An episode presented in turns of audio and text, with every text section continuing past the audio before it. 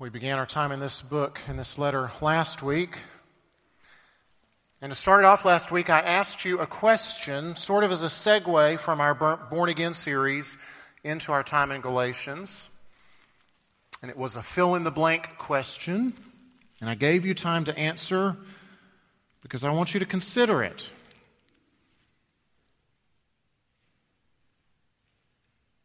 If you are, in fact, a born again Christian, what must you do then? What's, what's required of you now? What is necessary if you are to remain a Christian? If you are to stay in God's good graces? So I asked that question of you, and I did not answer it. I'm not going to answer it this morning. I'm not going to answer it for you. I'm going to try really, really hard not to answer it for you. I'm going to let Galatians, over the course of these weeks, answer that question for you. So that was last week. This week, I wanted to do, get you to do something slightly different. I want to get you to respond to something. So imagine, if you will, having a conversation. Maybe it's with someone you just met, maybe it's a neighbor, across the back fence. And it has come up in conversation somehow, and you've been able to ask this person, hey, what do you think it means to be a Christian? What, what, what is that to you? What do you think that means? And here's what I want you to respond to and reflect on. Let's say they answer the question like this well, being a Christian, that, that means having a strong belief and trust in and love for God and a life fully committed to Him. I want you to think about that response. What do you make of it?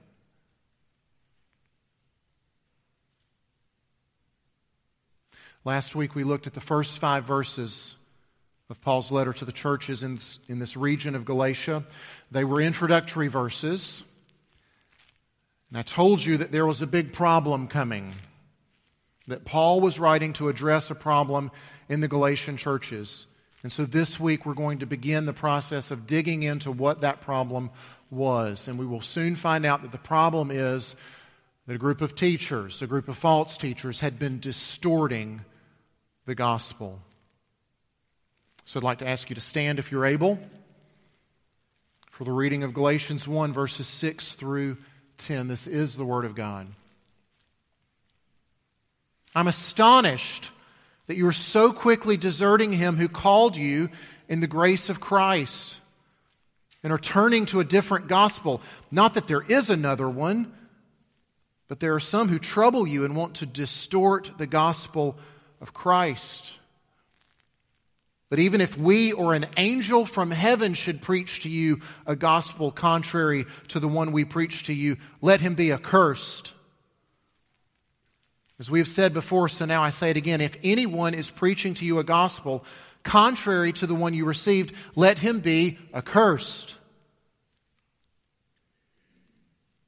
For am I now seeking the approval of man or of God? Or am I trying to please man? If I were still trying to please men, I would not be a servant of Christ. May God add his blessing to the reading and to the teaching of his inspired, inerrant, infallible, and authoritative word. Let's pray together.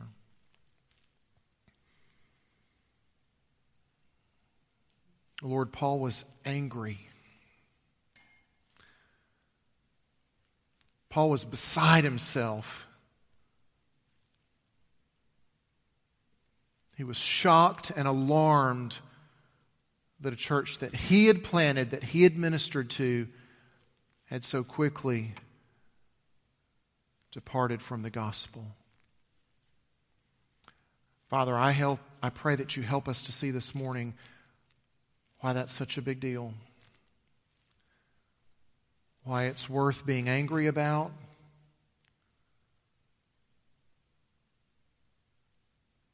Why it's worth saying that folks ought to be accursed because of it. Holy Spirit, would you come and be our teacher this morning? Help us to see that this is a big deal and why it's a big deal. And in doing so, would you again take the truths of the gospel and sink them deep down into our hearts? We pray in Christ's name and for his sake.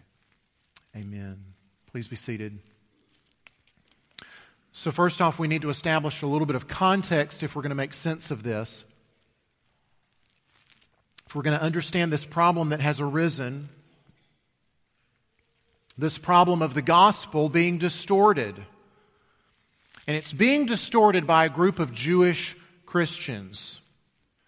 All right, so that is kind of self explanatory, but, but there were Jews, good, faithful Jews and they responded to Christ. They responded in faith to Christ and to his gospel. And they are now Christians. And now they've come to these churches in Galatia. And they found these Galatian Christians. And so Galatian Christians would be Gentile, not Jewish, by ethnicity. And so the Jewish Christians have come in and they said, Oh, you're Christians too. We're Christians. Isn't that great? But you need to understand what type of Christians we are. We're real Christians. We're, we're varsity level Christians. You, you can be on the varsity team too. You, you can up the ante of your Christianity you, you want to know how you can get off the B team? Well, we'll tell you. you you've just got to be Jewish like we are. We're, we're, on, we're on the varsity team because we were Jewish and now Christian. So, so what you need to do is you just need to observe the, the Jewish ceremonial laws. You need to observe and practice circumcision. You need to keep kosher. You need to observe the ceremony and the ritual that we do. Yep, Jesus is fine. That's fine. Keep believing in Jesus. You just need to add this onto your belief in Jesus. Because, see, being faithful to the laws of Moses, that'll really make God pleased with you.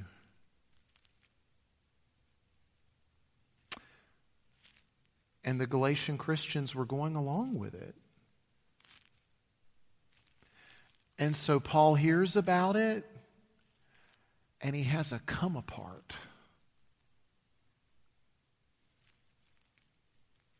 Astonished, alarmed, stunned. It's hard to put into our English vocabulary words that are strong enough to express his consternation and his indignation and his shock.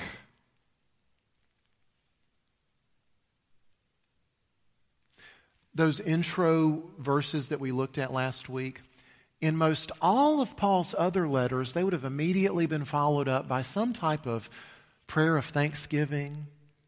Paul praying, I'm so thankful for you. I'm so thankful to God for you. He's praying prayers of blessing on the recipients of his letters. He even did that when he wrote to Corinth. And y'all, Paul's first letter to the Corinthians, he was writing to address a whole bunch of stuff that was going down in that church. It was bad stuff. Shockingly bad, embarrassingly bad, not going to mention it in the presence of children, bad. And even to that church, Paul gives his normal little thing that we saw last week I'm an apostle of the Lord Jesus Christ. And I thank God for you always. That's how he's addressing that messed up church in Corinth. Oh, I'm so thankful for you. How you've heard the gospel. But here, to the churches in Galatia, Churches that, from all outward appearances, had it going on. I mean, they were dotting their I's and crossing their T's. probably the most moral looking and upstanding and outstanding group you could possibly hope for. But Paul has nothing in the way of thanksgiving to the Lord for them. He just jumps right in with his astonishment, with his, I can't believe what you have done. So, what's the big deal? We're going to see this morning four ways that distorting the gospel is a really big deal. I've got an outline in your worship folder to help you follow along. The first thing that gospel distortion is, is it's actually desertion. Gospel distortion is desertion. Look at verse 6.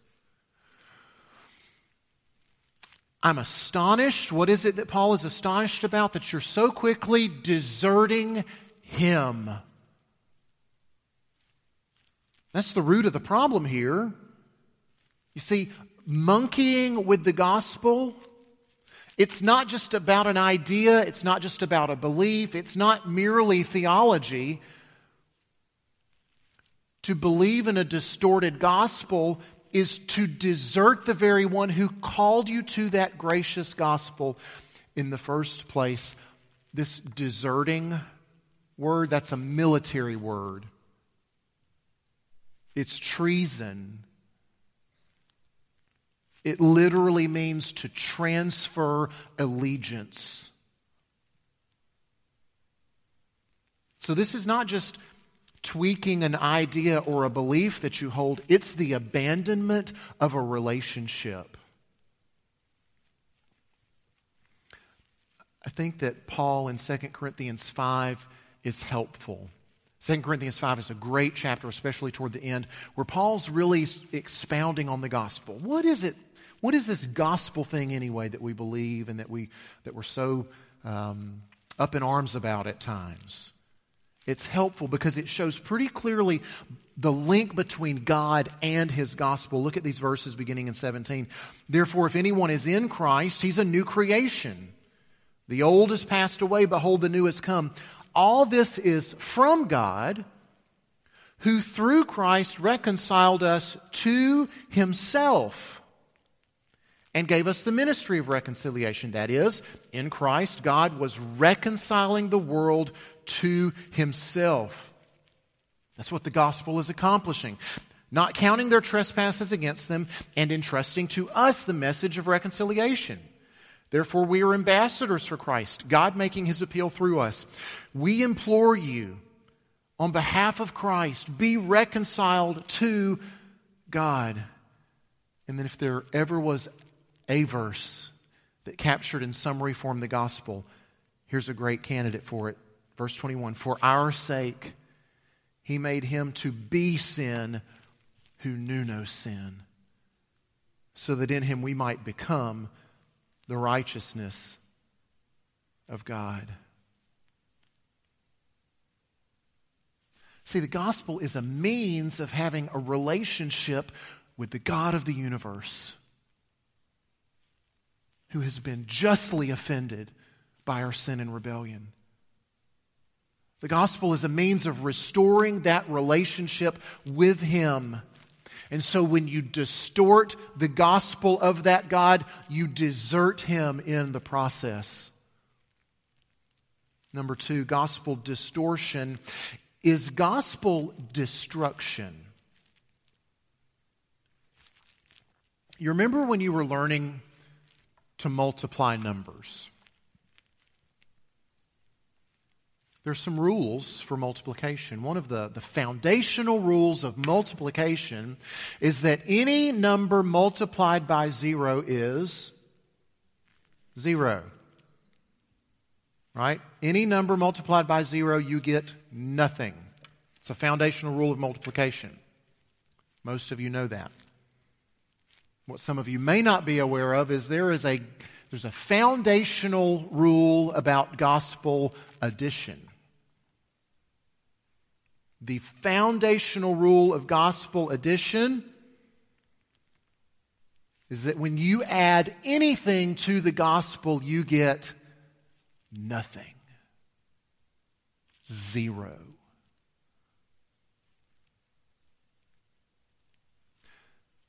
Paul gets caught up a bit in the end of in, in the end of verse 6. And I see why he gets caught up. He's just so beside himself. He says, You're turning to a different gospel. And then he catches himself. There's not another gospel. Whatever you're turning to, it's not the gospel. And, and that's literally how it's, it's worded and, and phrased here. You're turning to a different gospel that is not another. Whatever it is you're turning to, it is not gospel. It, it's something completely different. If you add to the gospel, you effectively destroy it. The grace of the gospel plus anything else equals nothing. Now, here's where probably some folks were asking, maybe even some of you are asking, real, is it really that big of a deal? Or are you just blowing this thing out of proportion? Because it's not like we're saying, well, don't believe in Jesus, because obviously that would be bad, right? These folks are fine with Jesus. Keep your belief in Jesus. That's great. That's wonderful. They just want a little ceremony thrown in. What could be the harm? Well, think about the word itself, gospel. What's it mean? Literally, gospel means very good, good news. And the gospel of grace in Christ is indeed good news.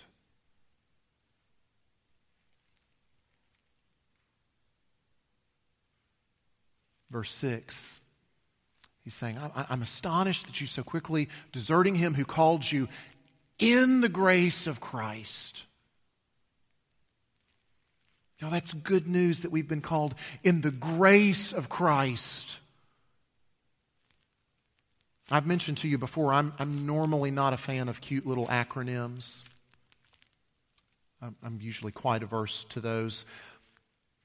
But there's an acronym for grace that despite its cuteness is just rock solid and you can't do better than that. And many of you know it God's riches at Christ's expense. It's hard to improve upon that. And that's what Paul is getting at in those verses in 2 Corinthians 5 that we looked at, specifically that last verse, 521. Jesus was made to be sin for us that's at Christ's expense, right? At his expense, he, he became sin for us, and we become the righteousness of God. We get his righteous life credited to our account. Are those not riches that we've received? God's riches at Christ's expense. Y'all, that's good news. That is good news. That is gospel. But when you add anything else to it, it's no longer good news. If it's faith in Christ plus keeping this, albeit a short list of religious demands, that's no longer good news. That's now a burden to bear. See, the good news of the gospel is that I can be confident in my right standing with the Father. I can be confident that that relationship has been restored, that I have in fact been reconciled to God. I can be confident based on what Jesus has already finished and completed. But if you add something to that, you make what he did redundant.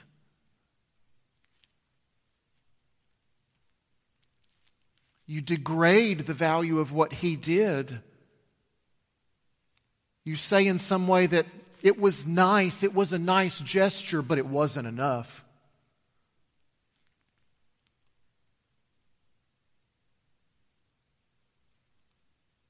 When you strip the gospel of its power and its glory and you add stuff to it that you have to complete, then your confidence, it goes right out the window.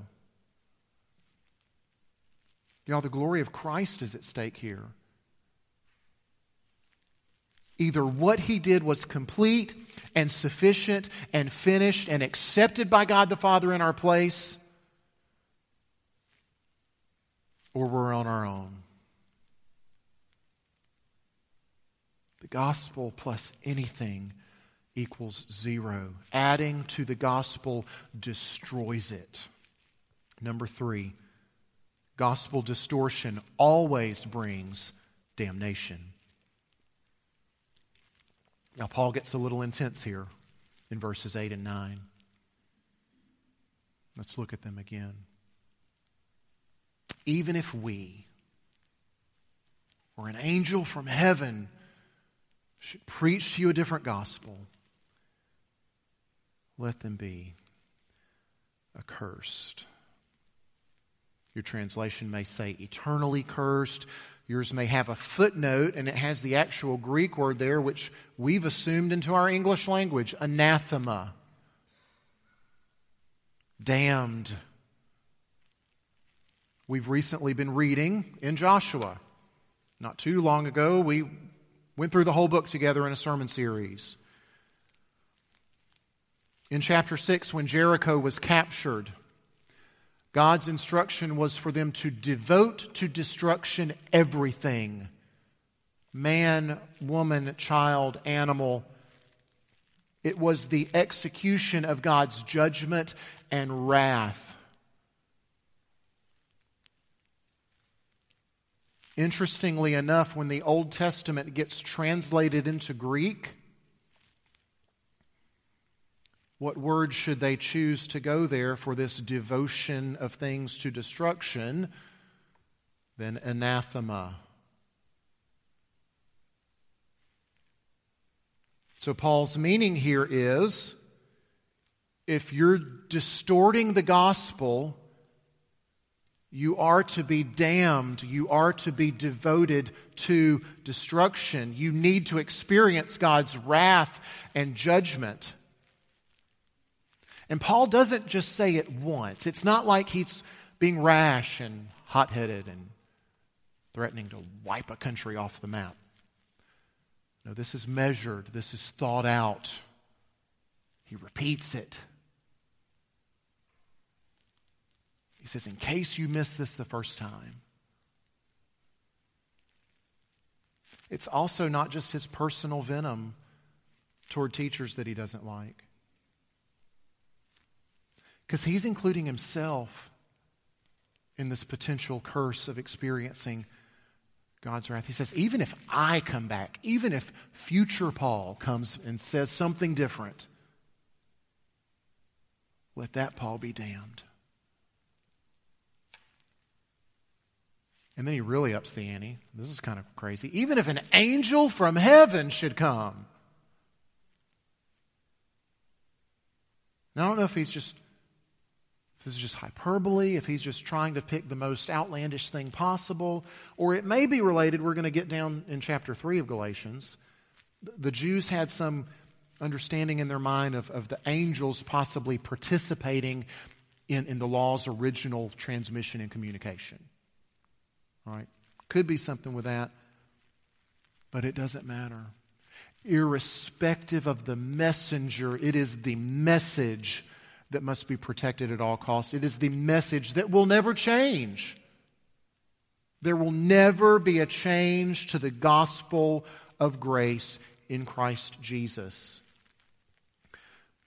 So let's explore this one just a, a tiny bit more because this is important. I just mentioned to you the gospel never changes. Never, never, never. But you may have the question, and it's a good question how do we know that what we believe is the true gospel? And that's a pretty important question if damnation is at stake for getting it wrong. I think the key here is in verse 8.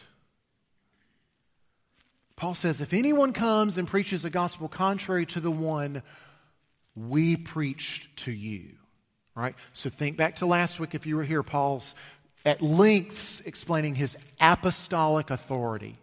Right? We talked about what it meant to be an apostle, to be one who was sent by and authorized by the Lord Jesus himself to go and to teach. So, the true gospel has to be the one that the apostles taught, that the authors recorded in Scripture, even in this letter that we're looking at, and that jives with the rest of everything that's been recorded in Scripture. That's the true gospel. And anything that comes along that doesn't jive with that is a distortion. Now, the last thing about this, this damnation bit. Even still, isn't that a bit harsh? That just seems really harsh. Just for adding a little bit to the gospel. You got to remember our first two points that distortion is desertion. It's deserting the God of the gospel, and its destruction. Its destruction. The whole gospel comes apart when you add to it. It is a very big deal. And here's why I think that, that this damnation piece is so key. The threat of damnation is actually a dual threat. Obviously, on the top layer, it's a threat for those that would preach this gospel that's contrary to the true gospel. But their damnation is threatened and promised because of those that they'll lead astray. Because those that they lead astray to will be damned.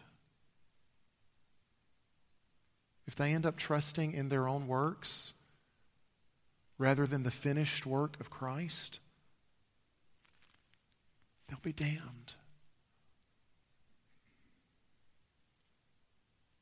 And so I think this is justified. I think this is somewhat parallel to, to Mark 9 when Jesus is teaching. And he says, If anyone leads one of these little ones to sin, it'd be better that he had a millstone tied around his neck and thrown into the sea. It's a very big deal. Getting the gospel wrong is a very big deal and especially when we lead others into that distorted gospel, it's a very big deal. It's important, and we have to treat it as such. We cannot afford to get the gospel wrong. We need to guard it, we need to repeat it. We must never assume it. Fourthly and finally, gospel distortion is desperation for approval. There's a couple of things going on here. Look at verse 10. Almost seems a little tacked on or disjointed. For am I now seeking the approval of man or of God, or am I trying to please man? If I were still trying to please man, I would not be a servant of Christ. Here's what I think is going on here. I think Paul has been accused of some things by these Jewish Christian false teachers. He's been accused of saying things to win the approval of men. He's been accused even of being a hypocrite, of saying this thing when I'm with this crowd of people and saying this thing when I'm with this crowd of people. He's been accused of varying his teaching depending on who his audience is. Part of that has to do with Timothy and Titus, of why he insisted that Timothy be circumcised and he insisted that Titus not be circumcised. Right? Now, the details of that we're going to save for chapter 2, and we'll get to that. It's important.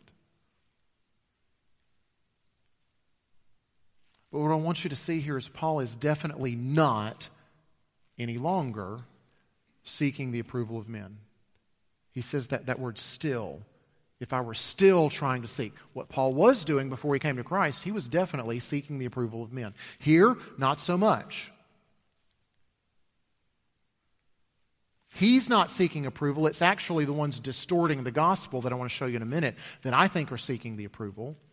But Paul's not. He's not seeking men's approval. And to me, this just seems a bit of a no brainer. Because if ever you want to garner the approval of man, you probably shouldn't go around threatening eternal damnation for anybody who disagrees with you. Lots of ways to influence people and win friends. Eternal damnation didn't make the top 10 list. So Paul's not seeking man's approval, but I think it is the gospel distorters who are. Look back at verse 7. I think they so desperately crave it. Back at verse 7. You've starting to teach a different gospel, not that there is another one, but there are some who trouble you and want to distort the gospel of Christ. They want to do this. There is something for them to gain in distorting the gospel. Why would you ever want to distort the gospel? Well, I can think of like a hundred reasons. Feel good about yourself, feel a sense of approval, either from God or from your peers, or, or in your own eyes and in your own self estimation of what you've been able to accomplish, what you've been able to contribute. Why do we distort the gospel? Why do we either add to it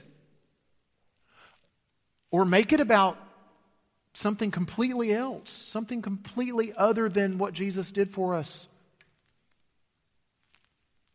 Hundreds of reasons. Here are just a few. Try these on for size. See if they fit you or me. We add to the gospel there by destroying it and distorting it because a Jesus only gospel is offensive. It wounds our pride. Do not tell me that I can't contribute anything to my own salvation. Don't tell me that I have to depend on Jesus for all of it, that I'm too sinful to participate. I'm a good person, darn it. See, if I contribute in some way, then I feel less beholden. I feel less needy. I feel less like the beggar out in front of the Walmart parking lot holding up the sign that we drive by. I feel less like that if I can add something to the gospel, if I can add my performance, if I can add something, something about the strength of my faith or something about the seriousness of my commitment. Remember our imaginary friend's response to our question? Let's put that back on the screen. Being a Christian means having a strong belief and trust in and love for God and a life fully committed to Him. Y'all, gospel distortion is subtle. It's sneaky. Did you, did you think about that before? This is a distortion of the gospel that is no gospel at all. But it sure sounded good, didn't it? I mean, who's going to argue with that? Well, if I cared deeply about my neighbor, I would not necessarily argue, but I sure would probe a little bit. I sure would ask some more questions because I don't see the work of Christ anywhere in that. I see that completely being about me and what I've done and what I think I've contributed. I see where I've made the quality of my faith more important than the object of my faith. Where is the finished work of Christ there? Or maybe we've subtly, and we don't even realize it, we've just shifted our gospel, which is not another gospel, off of Christ completely. And now, for us, the essence of being a Christian, the thing that I need you to approve of to make me feel good about myself, maybe for me, the essence of being a Christian has become all about the pro life movement. Or being a Christian is all about being anti homosexual. Or maybe for me, being a Christian is all about being politically conservative. Or in another church, it might be about being politically liberal. Has my Christianity, has the gospel for me been subtly replaced by patriotism? or nationalism or make America great againism or maybe it's family values. Maybe the essence of Christianity for me has become having well mannered, respectful children who get jobs and leave the nest successfully. Has that subtly snuck in and replaced the gospel? Y'all, some of these things can be good things, but they still distort and replace the gospel. It, it could be something like getting prayer back in schools, as if the recitation of the Lord's Prayer sometimes somehow equals faith in the finished work of Christ. Oh, friends, distortions of the gospel are all around us. All around us, and they're so subtle. If anything, even a good thing, takes our eyes off of or our focus off of Christ's completed work, if anything has us looking elsewhere for approval, See, if, if one of those things has become my false gospel, I'm desperately seeking approval in you adopting it too, in you adopting my hobby horse, in you adopting my false gospel, because it validates me. It makes me feel like I'm on the right track, like I'm onto something. Y'all, if we're seeking our approval in anything other than the finished work of Christ, anything other than his righteous life and his sacrificial death. If anything gets added to that and becomes a litmus test of what it means to be a real Christian, of what it means to be serious about your faith, then that, friends, is a distortion of the gospel. It is no longer the gospel, it is no longer good news.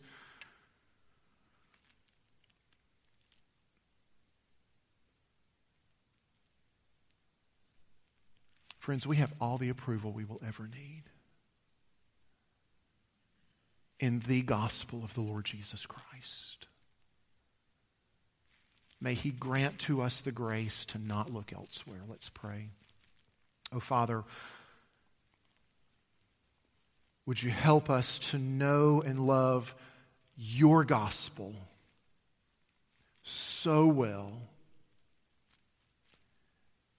that we would instantly pick up on the counterfeits, that we would instantly see the distortions, the distortions that we've put there, trying to make ourselves feel better, trying to seek approval. Getting confused about the fact that Jesus really did complete it all, that when he said it is finished, he meant it is finished. God, help us to come to grips with that personally for our own sake, but also for the sake of those of us, those that are around us. That we might not distort the gospel for them, that we might not allow them to rest easy in their own distorted versions of the gospel. Oh, Lord Jesus, you are to be praised for your finished work. We pray all these things in your name and for your sake. Amen.